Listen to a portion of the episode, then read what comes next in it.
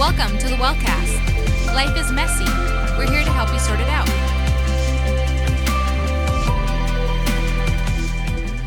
Well, hello, welcome back to another Wellcast episode. We're on part two of our conversation around racial rec and all the fun stuff that goes along with that. What's up, Mike? Jordan, I'm doing well, man, and I'm looking forward to this conversation with Brian King. Yeah, you've gotten to know Brian pretty well over the course of the last, what did you say, year? It's been a couple years now. I mean, ever since I've been here at the well, he was one of the first people I went out to lunch with, and it's been a, a growing relationship ever since. Honestly, if you have the chance to get to know Brian, I really haven't had a lot of personal, but I've heard his story in a lot of context. I mean, the guy has been through it.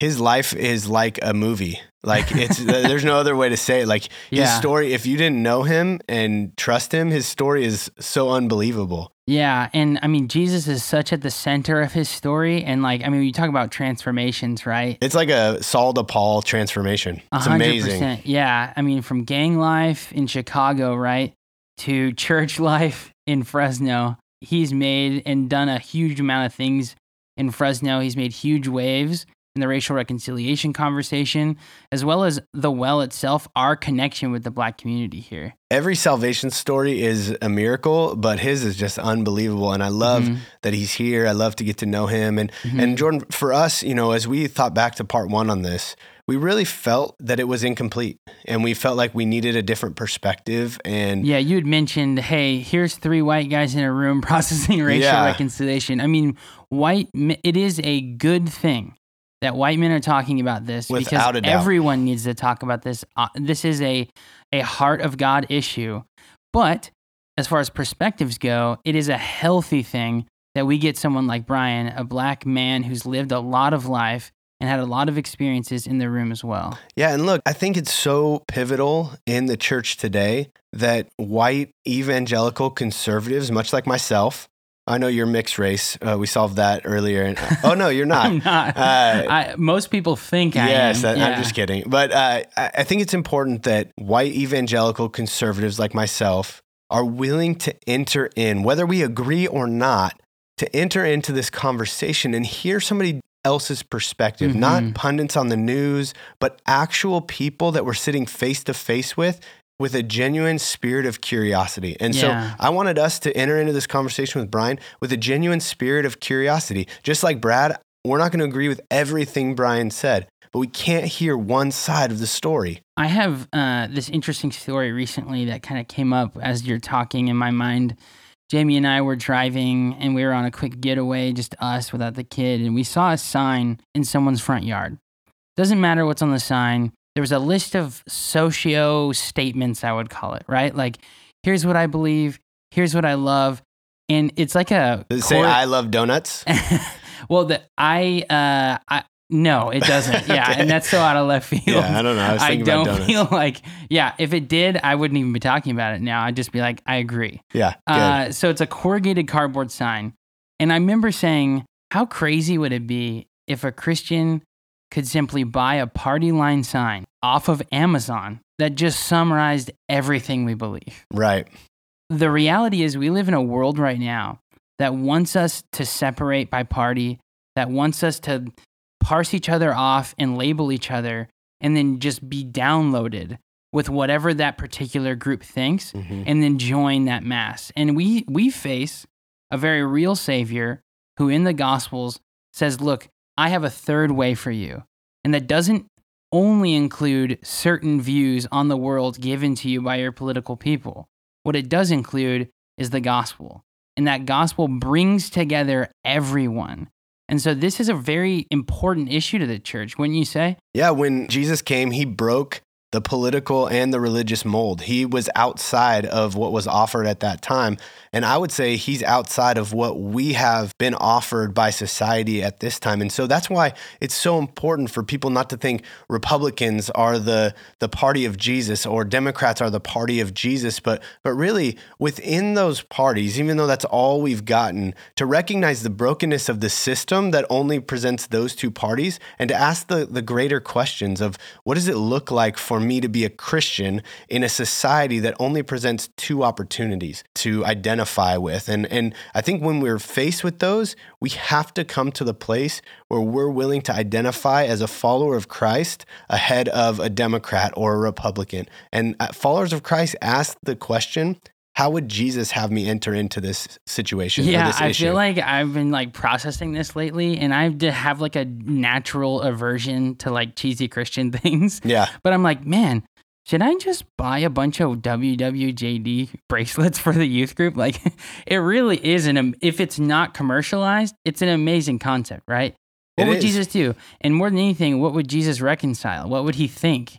What would he teach, right? Imagine what the church would look like if everybody asked that question. And Yeah. yet, I think in so many ways we we fall short with that, which is normal. I mean, we're broken society, but Jesus has the answer. He is the answer. And I I just know as we as a church process all of these things, we have to do it with an open hand. We have to be willing to enter in. Yeah. And if all we're doing is holding the party line, we're not making progress towards what Christ wants us to be like. And that's the goal of of the church. It's the goal of discipleship. And really it's how the gospel needs to come to bear on our lives. our I think our both of our desire with this podcast is that we just learn. Open your hearts, your ears to what Brian has. We have wholesale more in common with people of Christ in any culture than anyone else in the world. And so listen, learn. There may be some challenging pieces for you. Keep your heart open to a brother who wants to simply offer you a perspective. Yeah, that's a good point, Jordan. And so uh, without further ado, let's jump into our conversation with Brian King.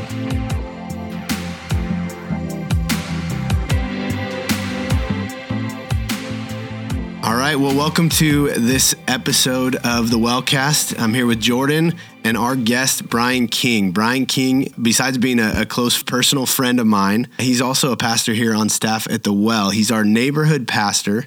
And what that means is he serves us and serves the area of Southwest Fresno, predominantly black area of Fresno. And he's been doing ministry there for 20 years. And so we're really grateful, Brian, to have you on the podcast, man. Thanks for coming. Yeah, you're welcome. Thank you, brother. Thanks for having me. Yeah, Brian. So just to jump right into it, you know, you've been doing ministry a long time. So describe to me what your experience has been like growing up and the racial conversation around that. Oh, yeah. Well, I grew up on the south side of Chicago in between two of the largest housing complexes with 100% African American. Wow, yeah. In the 60s. A hundred percent. Yeah, 100% African American. Wow. The- So the voice at that particular time was not Farrakhan, but it was Elijah Muhammad Hmm. and or gang chiefs that ran and kind of controlled the community. Is that Nation of Islam? Yeah, Nation of Islam. Okay. This is before. This is the mentor to Louis Farrakhan. Wow. And so his uh, and he and he produced a paper monthly that was uh, Muhammad's speech. And so that was a paper that came out that taught us that segregation was good, that we needed to do our own thing. We needed to be aware of the blonde hair, blue eyed devil, and that was all white people. And so we grew up under that ideology and we adapted it and, and became people who began to push that same narrative throughout uh, our Wow. So your narrative growing up was white people are bad or evil. Oh yeah, it was there because uh, you got to understand. I grew up in the '60s when civil rights was big. Again, the Nation of Islam was big. There were racial tensions all over. Civil rights marches. Uh, Martin Luther King getting uh, being assassinated, and just as today, the media were able to sensationalize this whole deal, and people went from one side to the other. And so, I'm African American, hundred percent. So I went with the African American community. And I believe because the information I was getting was coming from a reliable source. My mothers, my grandmothers, my uncles, my mm-hmm. my teachers, my everywhere I went because it was a hundred percent African American community. Yeah, there's a response prejudice in that, right? Like the op- opposition Right. to the prejudice being shown is prejudice. Right. So can you just like walk us through? I mean, obviously, we kind of joked because our first conversation was three white guys in a room talking about racial reconciliation, and now our second one is, you know, uh, us again, but you being an African American African American man having an experience, but now you're working with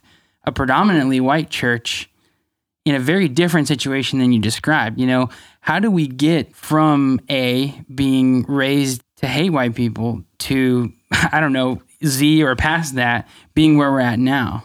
Well, it's called Calvary. Mm. It's the cross. You know, being able to be reconciled to God and then being able to use that to go and be reconciled to people of God's image. You know, I don't care what color you are white, black, brown.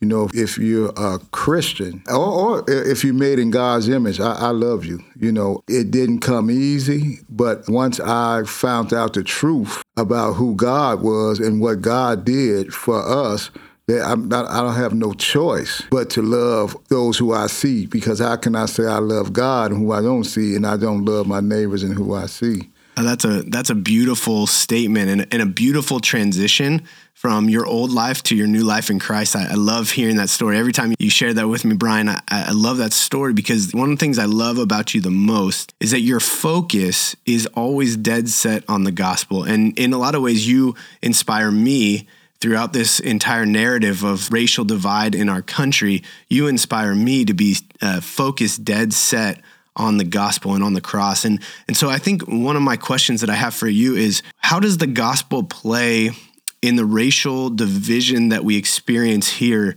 in our country? What would you say when you consider racial division in light of the gospel? Well, I, I don't have to say it. Martin Luther King said it a while back.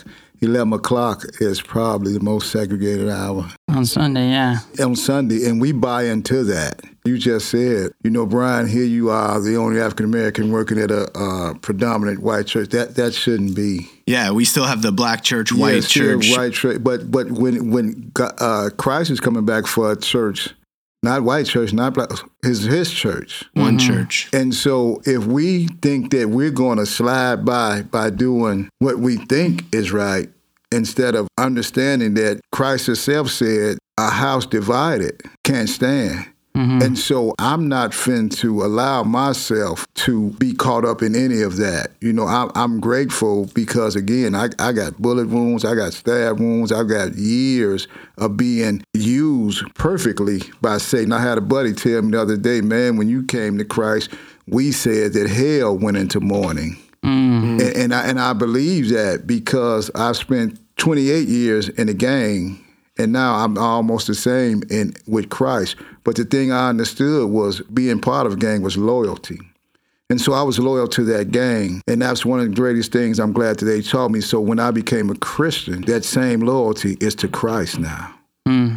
Yeah, let me ask you this because you quoted Martin Luther King and said that 11 o'clock on a Sunday is the most segregated hour of the week. So, how do you think that the church, which many say has dropped the ball in the past, I wasn't alive yet, but a lot of people would say that the church didn't come through for the minority populations in our country in times like the 60s and the 70s. How can the church improve on how we talk about and what we do about the racial divide in our country? I think we need to just open the book and say and see what God said. We use God to answer everything else, but we're not using Him to answer this. There are hundreds of scriptures that tell how we get past this racial divide. But are we willing to become uncomfortable? Are we too afraid because we don't quite know if we're going to say something out of ignorance or who our culture is going to come up and, and collide with other cultures? And so instead of doing that, we can hide because we can say, hey, man, look at my church. I'm doing this. I'm doing this. So I don't really have to do that other hard stuff to go and, and work with people like that. Yeah, that's good. I know. I don't know about you, Jordan, but I know that that's an issue that I've had in the past. Is I'm afraid to say the wrong thing, or I, and- Brian, you and I've talked about that in in our own you know one on one conversations. But it's just it's so hard as a white male to know what you can and can't say. It, it's tough, but but I've learned it's worse not to engage in the conversation at all. Have you have you ever said the wrong thing to a white person? I'd like to say no, but uh, I definitely have. yeah, I'd like to say no, but yeah, if I say something wrong to my wife like every Oh, yeah. every day. And, and you get through it because of the Christ in you and the Christ in her. So I believe that we're going to say the wrong things, but we have to love Yeah. and doing it. That's so good. That's Brian, so good. you, I mean, this cultural moment is not unique, but it feels very thick with a lot of racial tension and a lot of like our country feeling like it's at the forefront of a lot of our minds, you know, with the either the um the instances of either uh, uh, police shootings or brutality or rioting and things like that. It feels so divided. And you talked about the place should we should all probably come together as the church, but that's not always the case. I mean, I feel like we've gotten Brad's perspective, and I would love to hear your perspective on sort of the cultural moment we live in, being that racism or prejudice and things like that are kind of at the forefront of our country. Yeah, I think I, again, I, I think that we're missing it. The reconciliation has to come through the cross. There's no other way. And I tell Mike a lot, you know, in the 90s, when I came to California, I became a Christian. Early 90s, me and a great friend of mine, Doug Neufeld, at the time our Promise Keepers was coming around, they seen our relationship that we had as African American guy and a white guy. And they say, man, since it's racial reconciliation and Promise Keepers, we need to let these guys be the poster boys for racial reconciliation. And me and Doug were like, hey, man, we not trying to be racial reconciliation. This is my brother in Christ, man. I love him. And so much that, you know, we, we eat together. I'm at his house, he's at my house. And so we did it. And then in the late 90s, they had another deal after, I think it was after the O.J. Simpson case, the country was divided again, and we started talking about how do we begin to work with racial reconciliation. So me and Bob Engel, who was the director of World Impact, were put on stage, and so me and Bob were like, okay, you know, let let's try to help and. But I'm like, Bob, we, we, we're reconciled through Christ. And then in the early 2000s, something else happened. I think Rodney King or something else happened. And, and all of a sudden, me and HBs were thrown out in front of the uh, community and church as racial reconciliation. And then I came here one morning for a men's breakfast in the late 2000s, and they said, "Hey, Brian, won't you and Danny get up and talk about racial reconciliation?" I say, "Man, listen." I've been reconciled since the 90s. You got, y'all got to find another way. And so I was looking at that and saying, man, why am I the only one that's out of two decades or better, why am I still the only one reconciled? That's a question I can't answer. That's a question my white brothers have to answer. Mm-hmm. Because and my brown brothers and my black brothers and my because I have man bought into Christ, man. I, and, I understand that one day this sky is going to crack, and I can't give him an excuse that I was uncomfortable, I was this. I have to thank him for even giving me opportunity to be a part of his kingdom and moving forward. So I don't, you know, I really, I hope that kind of helps in understanding that if it's not going to come legitimately through the cross, it's not going to happen. That's yeah, good. and so one of the hot button words that keeps getting thrown around is something like systemic racism, right? And you know, a lot of that has to do with your personal experience most of the time, right? And and most people would say that like if you haven't personally experienced it, you're not inclined to believe it exists. And so uh, I think one valuable thing we can do is just say, "Hey, have you, Brian, as a black man who grew up through a lot of different social climates in this country. Have you ever experienced anything that you would call that? You know, one of the things that I'm here for is to try to help disprove those myths. Mm. But as you continue to look around our society, there is places that have been left far behind. There's business opportunities that haven't really picked up great talent from other cultures. There's, I mean, we just having our first African American female vice president. There's a lot of things that, uh, and, and, I understand that things have been abolished because these different policies have been in, implemented to say you have to uh, redlining and all that has to be abolished, but has it? Mm-hmm. You know, and so. Yeah. Well, and have you ever experienced anything personally that you feel like speaks to that brokenness? Every, every, everything I did my 20 years in West Fresno. How can you be in a in, in a in, in a community where there's not uh, for 40,000 people and there's not a middle school? Mm. How can you be in a community where there's not a shopping center? How can you be in a community where there's not even a bank and liquor stores and predatory lending is at its all-time high? And when we used to lend dollars, 50 cent on the dollar, it was called loan sharking and we went to jail for it. Mm-hmm. But now some people can put it together and put it in these poor communities and ravage those communities with all this high interest and all this. And, you know, what do you, what do you think? I'm interested to hear in like personal stories you have, you know? Like if there's a time where you feel like, hey, this is something I actually experienced, this is something that happened to me that I think those systemic issues are really interesting, right? As far as like accessibility, you know, the shopping center thing is something that I didn't know until a long time ago, or not a long time ago, recently, that West Fresno didn't have a real grocery store Yeah. until that FoodMaxx shopping center went in. And that's like pretty recent, right? Right. And so it did happen because I was there. Mm-hmm. That was my community. There was advocates for the community. I, I you're was saying? there. No, I was there. Oh yeah. It was my community. I was mm-hmm. over there fighting for that Yeah. and wondering why we don't have these things here in this community. Yeah. So when mm-hmm. you talk about experience, that that was my personal experience mm-hmm. because everything that grew out of that, I had to try to minister to. Yeah. Hmm. Mm. One of the things that I'm interested in is since you've been here at the well, I've seen you put a priority on cultivating relationships. So interracial relationships. I know uh, you and I are, and Brad are part of a cohort of people throughout our city that you put together. And I'm grateful because I've met some incredible men through that opportunity. What role does relationships play as we, as Christian men, seek to solve this problem through the means of, of the gospel?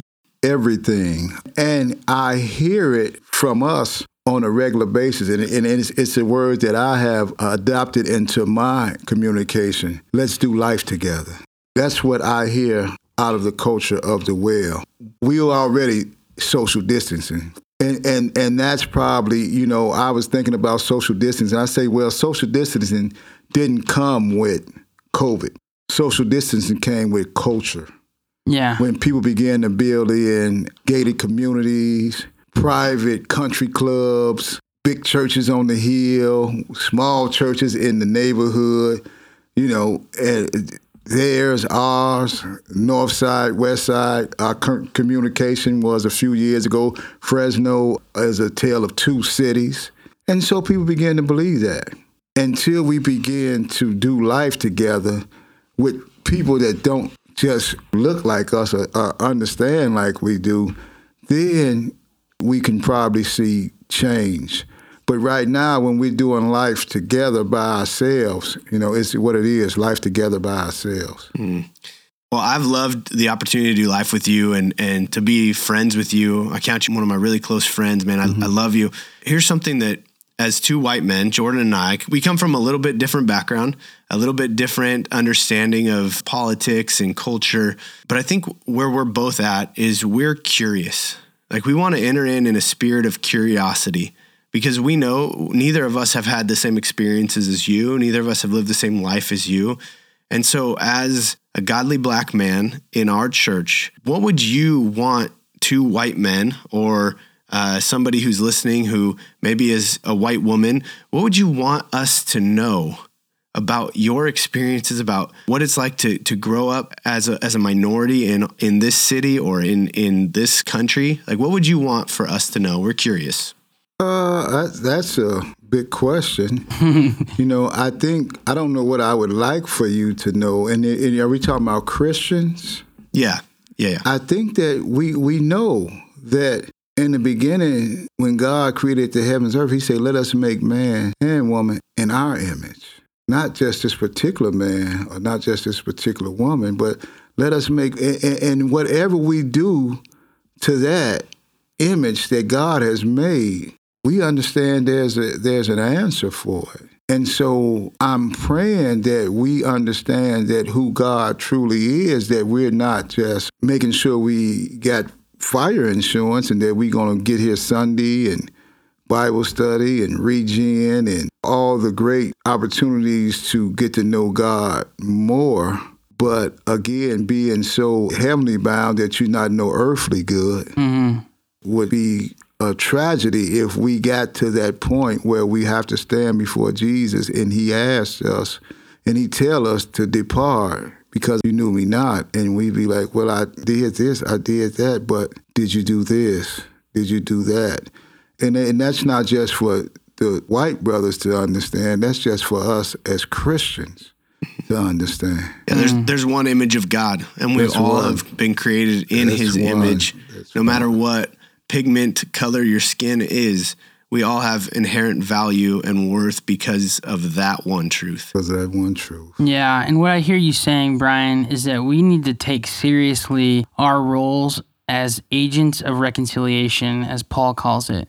And that if it's a priority for us, that we understand the full breadth of the body of Christ and that it includes other colors, races, ethnicities, we as white brothers and sisters may be missing out on a legit, beautiful piece of God's body and the experience of reconciliation that comes when we bridge those gaps. And uh, yeah, I thank you for the work that you've done in our city. I thank you for the work that you've done with my white bread friends like like Mike, Like me, yeah, thank yeah, you. my Wonder Bread buddies.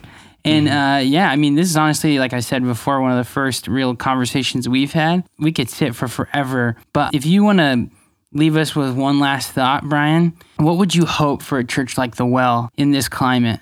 I'm here because I love the Wells mission statement to be in every neighborhood. My prayer is that I can be a part of helping that vision come true. There are some fantastic people here at the Well who I've had the opportunity to sit down and break bread with and pray with and, and strategize with, and Mike and Brad and, and, and just watch as we begin to vision of what could be. And so I just think that there is not a better time and space in history for the church, as we spoke earlier, where the church missed slavery, civil rights. Mm-hmm. Here it is now, another chance. I hope that we grasp and take this chance and make God proud of the well. I told Mike I want to be able to get to glory and to ask Shadrach, Meshach, and Abednego, how was it to be in the fire furnace? But I also want them to ask me, how was it to be able to mend those fences between African Americans and white Christians? Mm. Thank you, Brian. That's good, man. And as always, this time's been rich, man. I love sitting down with you, talking, and really appreciate you coming on and sharing your views with us and your perspective. And uh, hopefully, people have enjoyed hearing the things you have to say because there's a lot of wisdom in that life of yours, man. So thanks for being here. Praise God. Okay, brothers, thank you. Thank you, Brian. Thank you for listening to this episode of The Wellcast. As always, don't forget to subscribe and tell your friends about us. For more information about the Well Community Church, visit thewellcommunity.org.